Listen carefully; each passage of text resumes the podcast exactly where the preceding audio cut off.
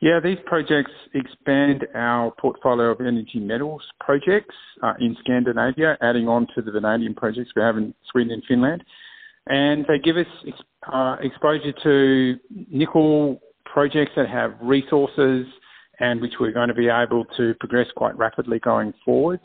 And working in a country which really understands the growth of battery metals because Norway has the largest take up of electric vehicles and renewable energy in the world. So as a country, they're, they're very cognizant of of the need to grow their battery uh, production, and that requires metals like nickel. So that's what we aim to deliver, I guess, into the European market out of these projects is to be able to supply Europe with the nickel it's going to need to really ramp up its battery production and no better place to do it than in Norway.